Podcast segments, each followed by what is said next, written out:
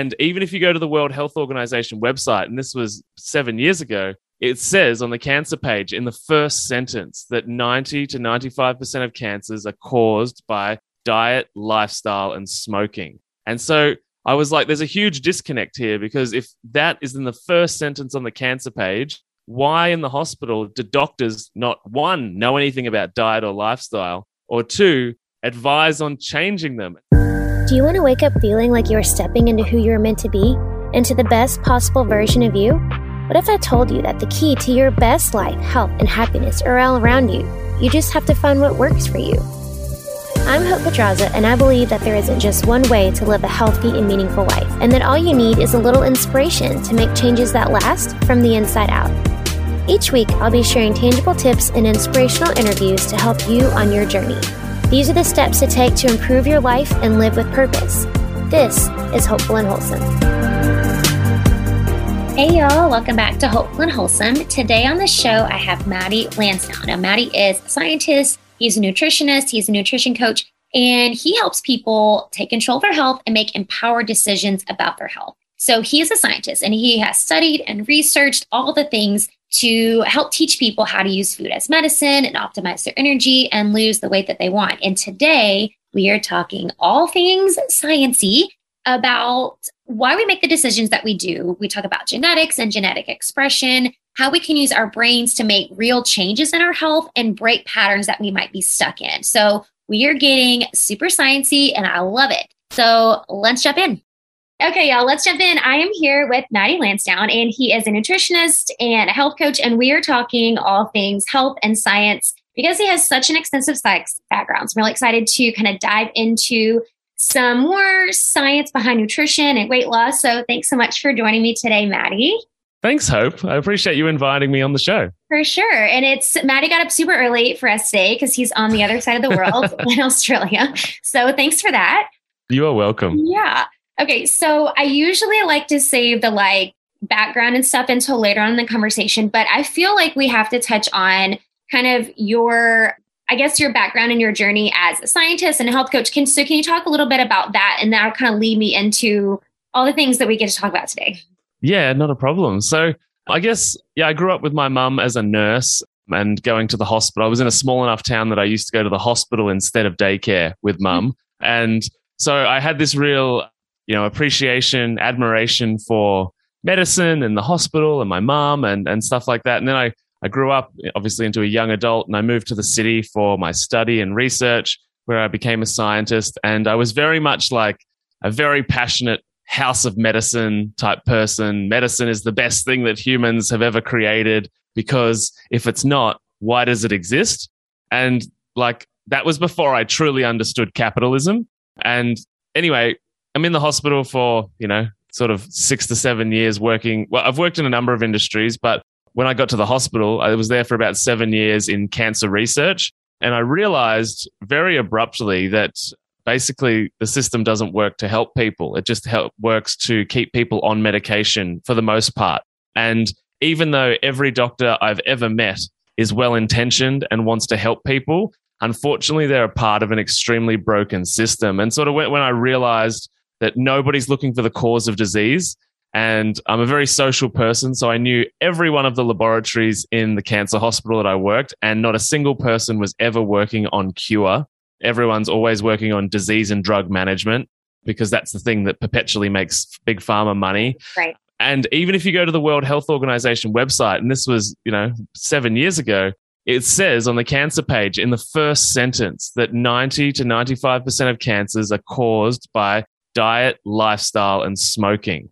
And so I was like, there's a huge disconnect here because if that is in the first sentence on the cancer page, why in the hospital do doctors not one, know anything about diet or lifestyle, or two, advise on changing them? And so for me, this just got me really angry. Like, a lot of people get into the health coach space or the nutrition space because the, the system failed them and they had to seek their own solutions. For me, I had a partner that went through that through my 20s and so that was part of it as well watching her journey and you know detoxing from the drugs that she had used to manage her own symptoms of different things. Um, and she's you know amazingly healthy now. She's finally out of western medicine. And so, yeah, I just got really angry and I was like, people should know. And so, even when I was at the hospital, I was in this sort of moral conflict or this mm-hmm. ethical conflict because during the day, I'd be working on clinical trials for leukemia or um, lymphoma or, and looking for biomarkers and, and genetic research. And then at night, I'd be holding seminars on how ginger is 10,000 times more effective than um, a conventional cancer drug called Taxol at killing cancer cells. Yeah. And so I did that kind of double, you know, double um, personality right. kind of double life thing for a couple of years. And yeah, eventually got into nutrition and health coaching. Because once I realized that fundamentally, most of the people in any hospital are overweight, and now being overweight and obese is the number one precursor to virtually all disease. And they're diseases of privilege because we overeat ourselves into them, right? Yeah. And so it's it's mainly a thing of the the Western world. However, food's so cheap that we often feed second and third world countries with the same terrible stuff. So even in countries where people are mal- exceptionally malnourished, they can still be very overweight because right. of the food we're giving them. So there, I went basically, okay, they've got disease. What's the next step? How did they get that? Okay, they're overweight.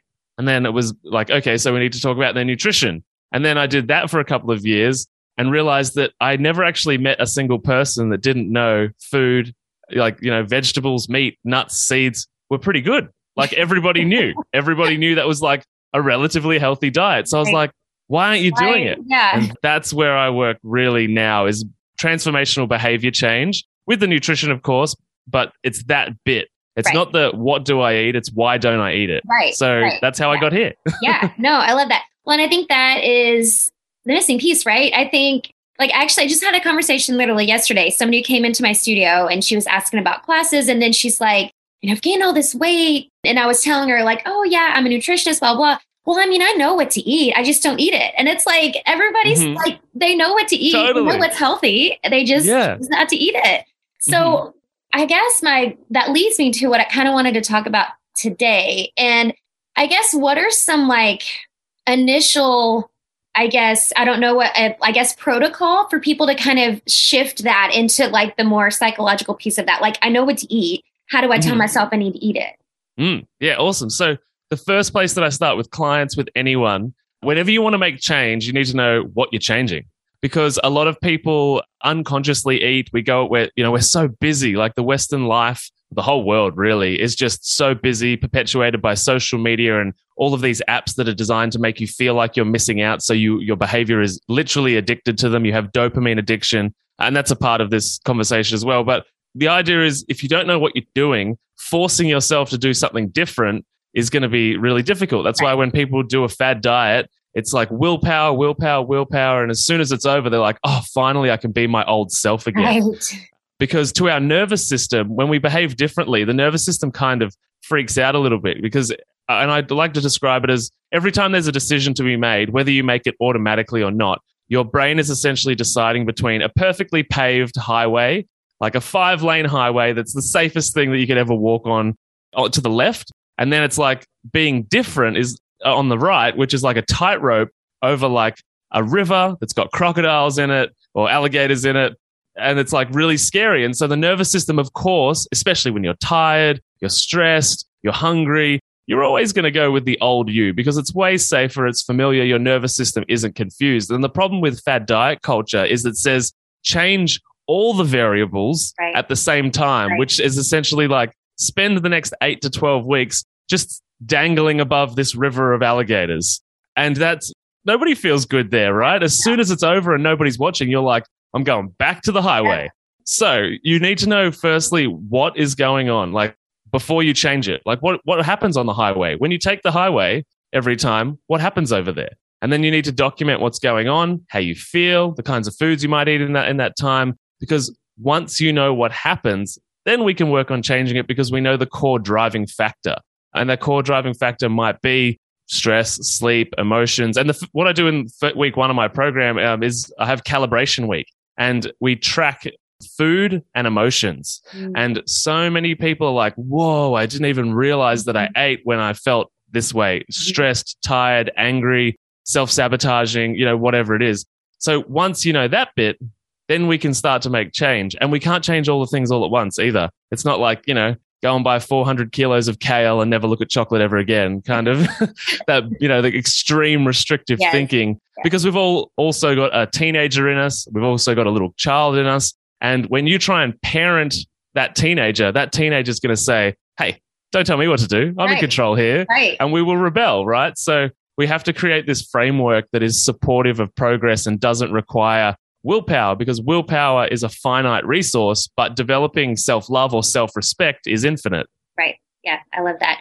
So I also want to ask because I know you've studied like epigenetics and how all of that plays into your health. And so I Mhm. know I get this conversation a lot too, where people feel like constrained by their family history, right? And their, the health Mhm. history of their mom and their dad, their grandparents or whatever. And they Yep. just think that's like their death sentence, right? Like I'm just restricted Totally. to this and this is how I'm going to end up with this and this and this because that's what family has. Mhm. So can you speak to that too in what epigenetics is and then how that affects our health and maybe not affects our health? Yeah, absolutely. So the I guess the House of Medicine taught for a very long time, and I mean we can't blame it all the time because we we we're always learning new things. But for a long time, we, they discovered genetics, and they were like, "Whoa, this is the blueprint for how everything happens." And then they spent over one billion dollars to do the genome project, where they sequenced the human genome, which is crazy now because it's like five hundred bucks to do that for anyone. um, but the first time they did it was a billion dollars and a multiple year project. But what they learned, they expected to find the keys to everything, basically every disease, every every solution, every problem explained. Because the belief was for you know fifty or sixty or hundred years that this was the blueprint of how humans function, and so they did it, and then not much really changed because we then realized, and many doctors knew this before, and many professors knew this before, and were actually and there's a famous guy, Professor Bruce Bruce Lipton. I'm not Mhm. sure if you've heard of him, I but he yes. Mhm. yeah, he, he actually in the 70s or maybe it was the late 60s started talking about epigenetics and he was he lost his tenure at a university because the idea of gen- epigenetics was so extreme and That's hippie and woo woo yeah, yeah. um, that yeah they kicked him out like of his nuts. tenure. Crazy. Now it's like the most accepted thing Mhm. you know that we have. But the idea is that genetics is the blueprint and epigenetics is the way in which we interact with that blueprint because not every gene has a function. Not every gene is switched on. Not every gene is switched off and it depends on the food that we put into our body the stress that we experience the thoughts that we think I mean, that might sound a little esoteric, but the thoughts that we think are just chemical impulses with, you know, molecular equations that are happening every time we think and feel. And so, yeah, the kinds of environments that we create for the genetics then end up dictating which genes are switched on, which are switched off. So, for instance, like we all have the same genes for skin color, right? And the same for eye color. But the, the color that is expressed right. is the color that we present to the world with. And this is if you if we go into it, there's like genotype and phenotype. So Mhm. genotype in sort of genetic talk is I have the genes for, you know, and, and it might be talking about family history. It's like we have diabetes propensity in our family. Like, we, Right. you know, we've got the genotype. But if you never have a high sugar diet and you never put those genes into play, the phenotype is never expressed Mhm. right? The physical presentation of that is never expressed. The same for every disease. There is a very small proportion of people that are born with those genes switched on, and it's really unfortunate and that's devastating, but it is a tiny amount of people. And as I said before, for cancer, 90 to 95% is diet and lifestyle. So they even say on that exact same page that it's about 5 to 7% of cancers that can be attributed to uh, genetics. It's a tiny proportion. And now it's one in two people have cancer. So, so yeah, the difference is with genetics, yes, you might have the information, but in there, like encoded in there for any insert any disease or illness or problem, but you actually uh, have the capacity to choose whether you turn that on or you don't. Whether, yeah, food, lifestyle, all of the, you know, regular sleep is a big one. And you, obviously, we don't want to switch those things on because it's unideal. The good thing to know, though, is if we have lived unhealthy lives for periods of time, that for the most part, we can wind that back and then go back and switch it off by turning our life around. That was going to be my next question. So for people who are like, I'm on past the point of no return, like, is it possible to like switch those off? Mm, for sure. Absolutely. And we see people cure their cancer and cure their diabetes and cure all sorts of things every single day. Now, if they didn't have the genes that made that disease possible, then it doesn't matter if we, you know, had, were predisposed to it or not. We lived a life that turned them on. Right. Like, so even if, like in 2020 or 2021, basically everybody is signing up for a disease. It's Right. irrelevant of family history. Like our ancestors weren't so sick that, you know, every human on the earth has a disease now. Mhm. It's the lifestyle that we've created, the Right. food we put in. So, so everybody's got the genes in there to make these diseases possible. So that sort of genetic thinking, I think, is really limited and it's a bit outdated. But a lot of people might not know this. Hence, Right. hence we're having the conversation, right? Right. So, Totally. yeah, you have far more control over your health outcomes than you might think. Yeah, and I think that's the frustrating part with, you know, I guess one of the many frustrating parts, like you're mentioning Mm-hmm. about Western medicine.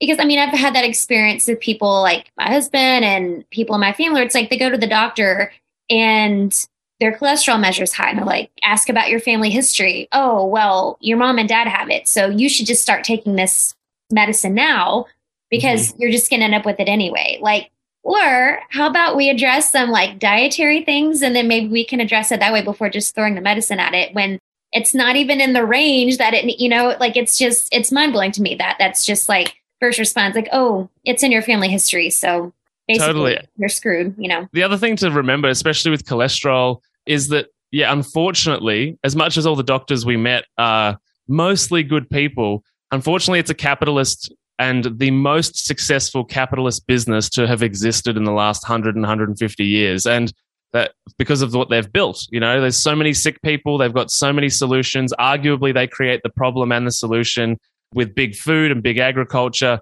And they're significant portions of our economy. So, you know, you, you can't, all of us, you know, the likes of you and I hope are out there screaming healthy food and doing all these things. But if you think about it from a macroeconomic standpoint, if the whole world just went healthy, there would be like financial crises in every single country across the globe. So even though what we're saying is probably more correct than what they're saying, it actually it's going to take a long time to change Right. that system. So Right. economically, the whole system still works, and the Right. you know families get paid and stuff like that. But even with statins, like statins have made one trillion dollars since they were created, and there was an Australian doctor who um, ended up um, having a gag order put on her because she did a, a, a two part documentary series here in Australia, but she used a lot of American doctors in it talking about statins. And when the statins, the measurement for low, medium, high, you know, very high status was changed in the early 2000s, there was eight of the nine people on the board that reviewed the science data to reduce that into a smaller window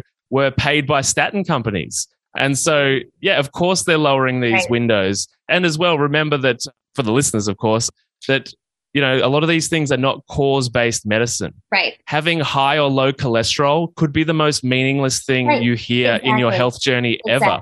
It's Right. like, why is that the case? Your, your liver makes 80% of your cholesterol anyway. If you Mhm. reduce it in the diet, the Mhm. liver's going to increase it and vice versa. And you need cholesterol to convert vitamin D in your skin. Vitamin D is, you know, one of the most important features of every illness and disease, vitamin D deficiency. So, yeah, I would just ask people to ask their doctors if they're given a, oh, you've got this result. Mhm. Be like, why do I have that Right. result?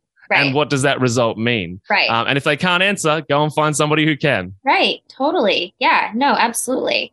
And I think I really am now interested in that documentary you're talking about because that sounds It's so good. that's crazy. Well, and I think, yeah, I think that's the place we're at now. And I guess that leads me to a question I want to ask you because I've had this, I like having this conversation with people like you because I feel like everybody has a different take on it because I agree with the point that it's like we've built this industry up that it's like, what is the financial implications of taking down this industry kind of thing? Yeah. But then it's like, okay, well, then what's the solution? Like, at what point? Like, I Mhm. had a friend who posted this the other day on Facebook where she was saying, like, why is alternative medicine called alternative medicine when it was what was created first? Like, Yeah, totally.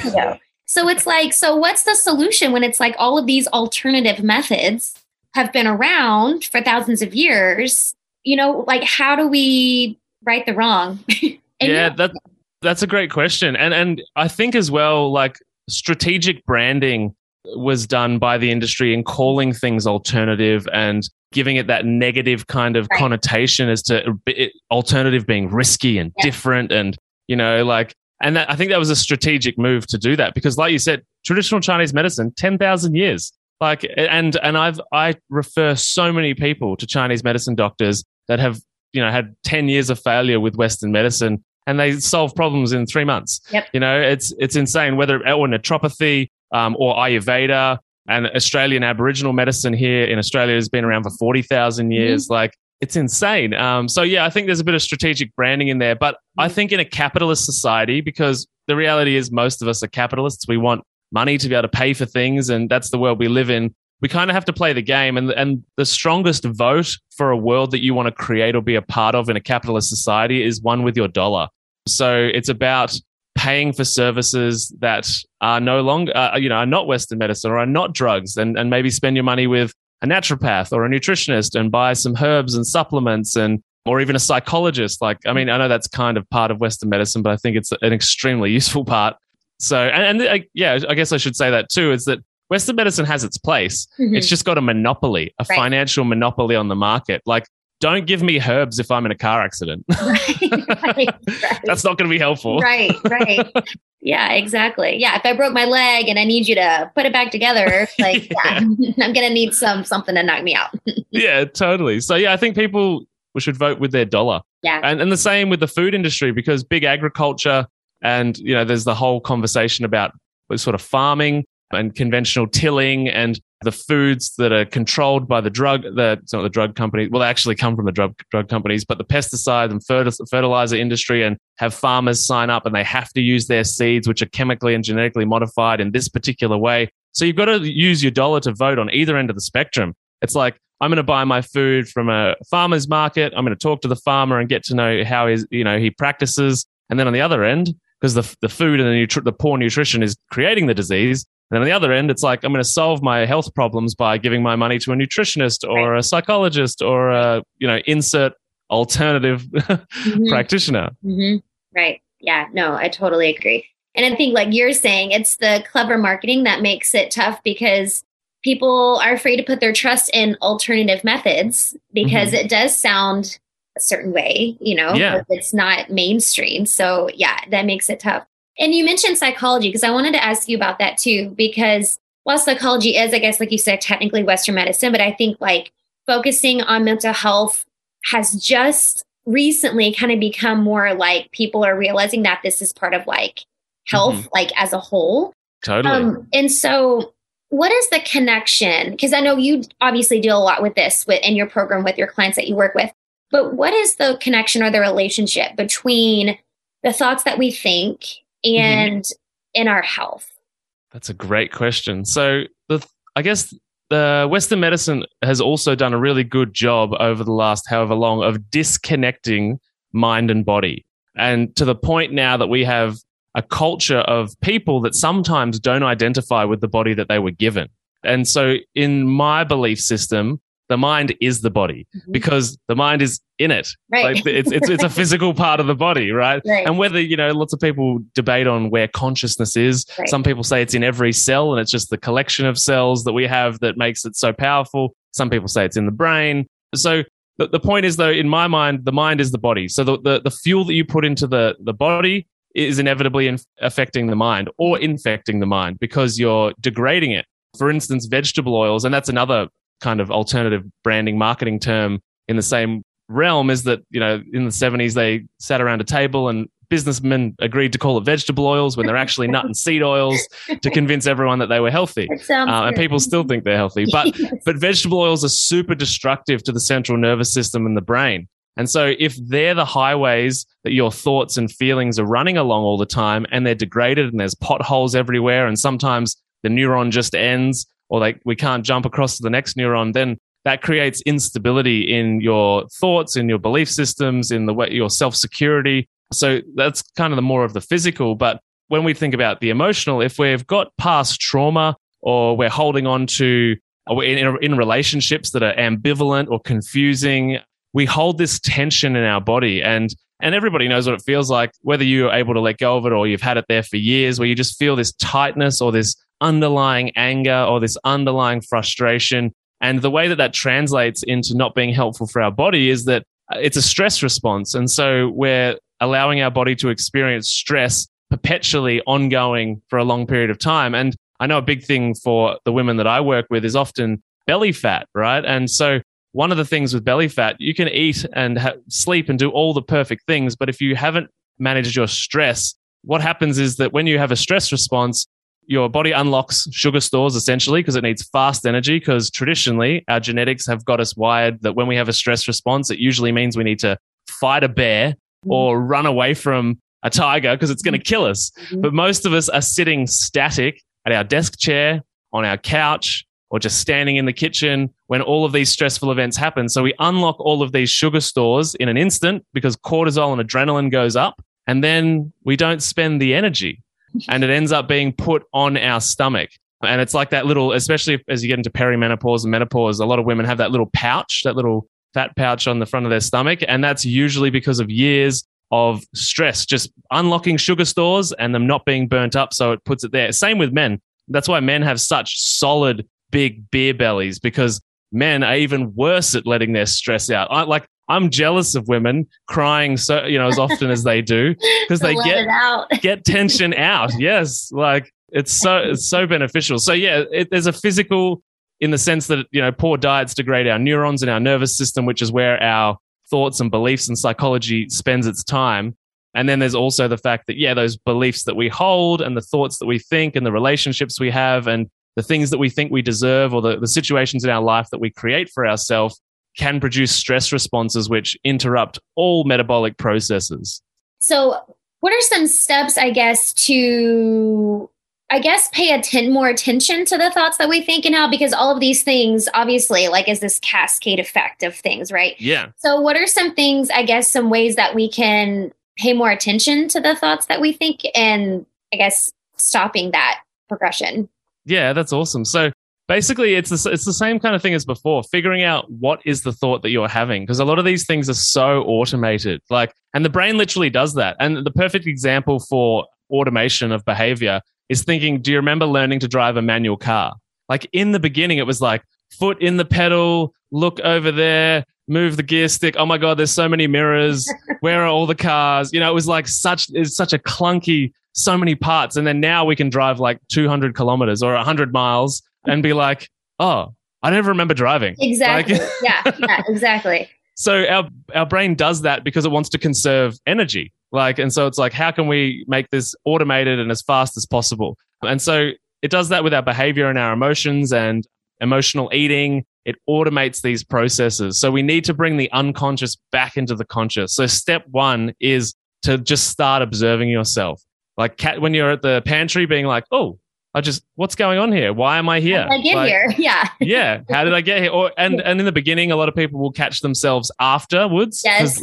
Look, and then slowly will the awareness will creep back into the process all the way back to the start. Yeah. Um, so it takes a couple of weeks to get used to it. But in the beginning, you'll be like, oh no, I just did the thing. Damn it. Like, yep. and then the next yep. time you'll catch yourself in the middle of it. Right. And you'll be like, oh no, it's happening. And then eventually you'll be able to see, oh, I've felt this trigger happen. Right. And this is what usually unfolds from here. Yeah. And then at that point, then we can start pattern interrupting. Right. But until we have the awareness and knowledge yeah. of what is happening and why it's happening, we can't change it. Um, and from there, we obviously try some alternative things. And the idea too is to understand, once you understand the function of the old behaviors or the behaviors that you wish to change, you have to find an alternative that is of equal or greater emotional reward because if you don't, you will feel deficient afterwards. The brain is always seeking this reward, and we have a reward system which essentially keeps us alive.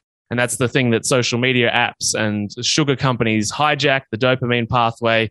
So we have to kind of retrain it back into, you know, sort of more long-term goals. And this and this takes time because we're so used to like getting a message every 3 seconds on sure. some platform. Right. But yeah, in the beginning, it's yeah, just getting aware, First step is to get aware of what's going on, understand why it's going on, and then find something of equal or greater value to swap it out with. So, and for instance, if you go from, you know, eating a packet of or eating a block of chocolate, and then the alternative is just having a glass of water, it's unlikely that that glass of water is going to fulfill the requirements of that experience which your nervous system is seeking. But it's not about just getting healthier chocolate. Like it's about finding an activity or a group of activities that s- satisfy you in the same way. Right. And it and there can be one minute answers, there can be hour answers, could be Mhm. have a bath, Mhm. could be go for a walk. And there, there is obviously food swap outs as well that people Yeah. can do. Because basically, I, I'm of the belief for the most most part that, uh, like, if we're talking in context of food, and there's plenty of behaviors that need to change outside of food as well. But in food, a snack is always an emotional thing. Mhm. It's procrastination, it's avoidance, it's boredom. It's like if we're eating correctly, snacks are really not necessary if we're eating properly. Yeah. Um, and many of us are not, of course. So that begs the question, though: Is emotional eating always bad? Right. And that's another whole conversation to unpack and Yeah. and dig into. But I think, yeah, in the beginning, most of us need to at least scale back our emotional eating and our responses to food in that way by a lot. yeah, yeah. Well, and I think I actually just had an interview last week about this, and she is like an intuitive eating like expert. We were talking Mhm. about that too, like the good and the bad side of emotional eating. But then I Yeah. think too, like we were talking about, I think self awareness like gets you far Yes. because I think, like you're Totally. saying, I mean, it's just becoming aware of like, oh wait, I just went to the pantry and got this thing, and it, it's like just like Yeah. building that self awareness around like what you're doing and why you're doing it and all of that. Yeah, absolutely. And, and as well, committing to the fact that it will take time Right. and not beating yourself up because I think a lot of people get stuck. You know, we've been sold this diet culture for so many decades of like, if you don't go hard, if you're not amazing, you don't have a bikini body in 12 weeks, then you're, you're a worthless human, Yeah. you know? Yeah. Totally. um, and and it's just so toxic. And and even when you know we try and get people to to do it slowly, which is what I do in my program, we call it one tweak a week. Like we like we focus on a small change, and even if that tweak takes three weeks to nail, we're going to take three weeks Yeah. because we need to build this house with strong foundations. right. But if we're you know, and it's really hard for people to not slip into that all or nothing. You know, Mhm. Yeah. everything or nothing. I Yeah. failed or I'm doing well. You know, I'm on the bandwagon or I'm- I'm off. And and that binary thinking of yes or no, like it's a light switch, is unfavorable to progression in every way. Right.